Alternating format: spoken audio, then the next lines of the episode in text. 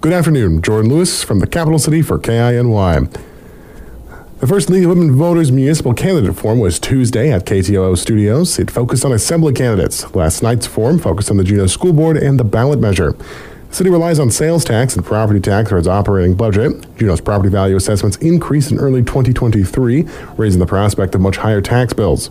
In May, the Assembly cut this year's mill rate to 10.16. A mill rate of 10.16 means that every $1,000 in taxable property is taxed at $10.16.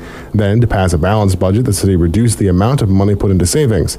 The candidates were asked what considerations would be foremost in their minds while developing a budget for the city. Area-wide candidate Ivan Nance states City Hall would be the bottom of his priority list. I think what we need to do is look look in the future. What are we doing to help our kids? What are we doing to help our uh, the most fundamental services? Uh, let's say, for example, uh, public transportation being one. Of course, public safe, uh, safety, fire and police, those are important. And uh, economic development certainly is, is an important thing. But what nobody's said anything about is this new uh, uh, prospect of a new uh, city city uh, headquarters, and that that we need to talk about too and think about. No providers have offered to run the city's emergency cold weather shelter this year. Demand for the shelter spiked last winter as pandemic era rental assistance programs ended. The Glory Hall's emergency shelter beds are also full. Candidates were asked what the city could do to help the homeless population and how they could make affordable housing available. Area wide candidate Joanne Wallace stays on an optimistic side of things, although she says she's not sure what to do for the cold weather shelter. I go to other communities in Alaska and they have these huge homeless problems that um, I think we've uh, done a lot of uh, positive things to solve, like housing first. Um, a lot of the homeless people that were living downtown are now living in homes in, uh, the, in the Lemon Creek Costco area, and um, I live in that area. I see them out walking, and, and I see people that used to live on the streets thriving. Now, is it perfect and is everybody taken care of? No, but I think the city's job is more to support those groups that are really working in those areas. Area wide candidate Ella Adkison refers to a housing first model. It's really important that we in Juneau here treat our unhoused population with dignity and respect and make sure that we are getting, helping people get on their feet again. Uh, it's absolutely important part of that is a housing first model, which ties into the larger housing problem here in Juneau. We need to be looking at a residential zoning and being certain that we're making the best use of land that we have because Juneau does not have a lot of land to build on. And also continuing with projects like uh, Telephone Hill and Pedersen Hill, make sure that we continue with city land in the future doing that. And then in terms of more talking about the unhoused population aside from uh, housing, it's also really important to look at, you know, mental health and addiction services as the state has not been uh, assisting with that as much as they used to. It's time that the city continue or continue to step in and make sure that we are helping. The candidates were asked what the Assembly can do to help alleviate critical shortages of childcare for Juneau families. Area wide candidate Laura Martinson McDonald says they need to especially look at childcare for kids not yet in kindergarten. Well, as a parent of a small child, I love hate this topic. Um, where we really need help is for kids that aren't yet in kindergarten. So in 2021, we had just over 2,100 children in Juneau under the age of five and a half, and nearly seven of them didn't have a parent that could stay home only one in five of them had space in childcare. So that's really where we need to invest our help. Um, when I served on the Economic Stabilization Task Force, we worked really closely with AEYC and the city to to build that grant program. It was really successful. Childcare wages went from $12 to $20, but really now the barriers they're facing are rent, insurance, and uh, licensing red tape. You can watch the live stream online at kinyradio.com for both forums. The Chamber of Commerce is having an area-wide candidate forum today as well.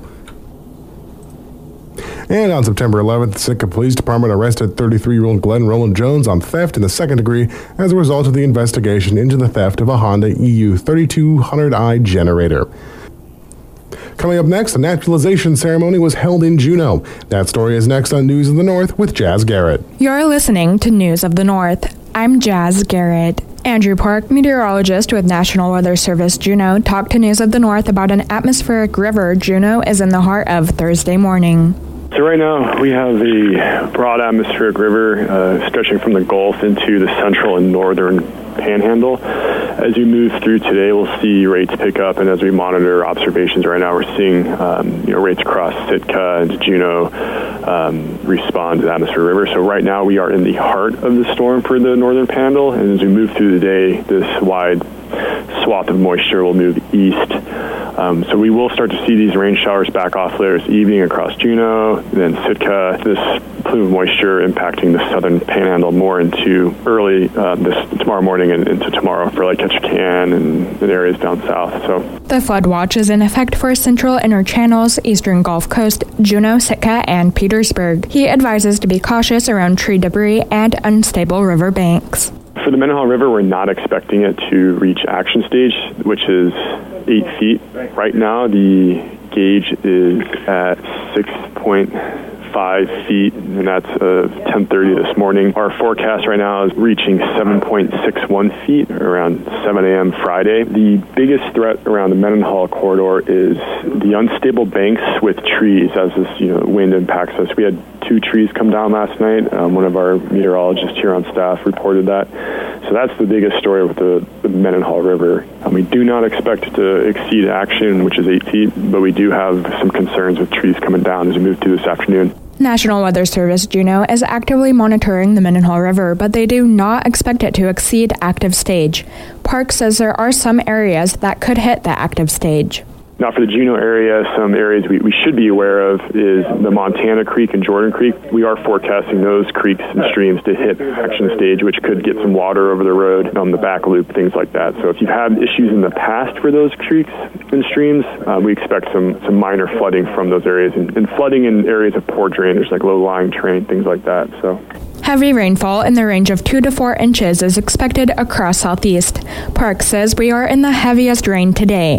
Heavy rain will shift to strong winds and rain showers for the weekend. You can stay up to date on the forecast via the National Weather Service Juneau website. A naturalization ceremony for new citizens was held yesterday at the federal building.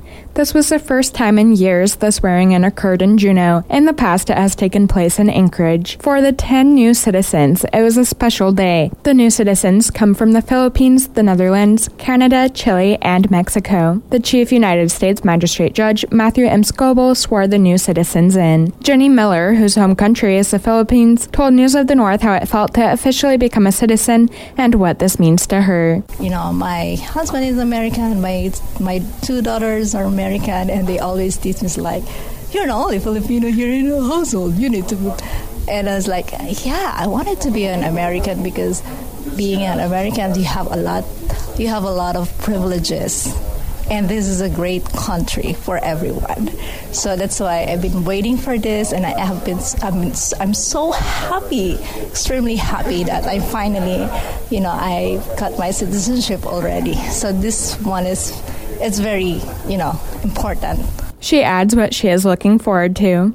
You know, everyone says that we can finally vote, and I'm happy that I can exercise that, you know, privilege, and also, yeah, like like working in America is also privilege. So never miss a story or a newscast at kinyradio.com.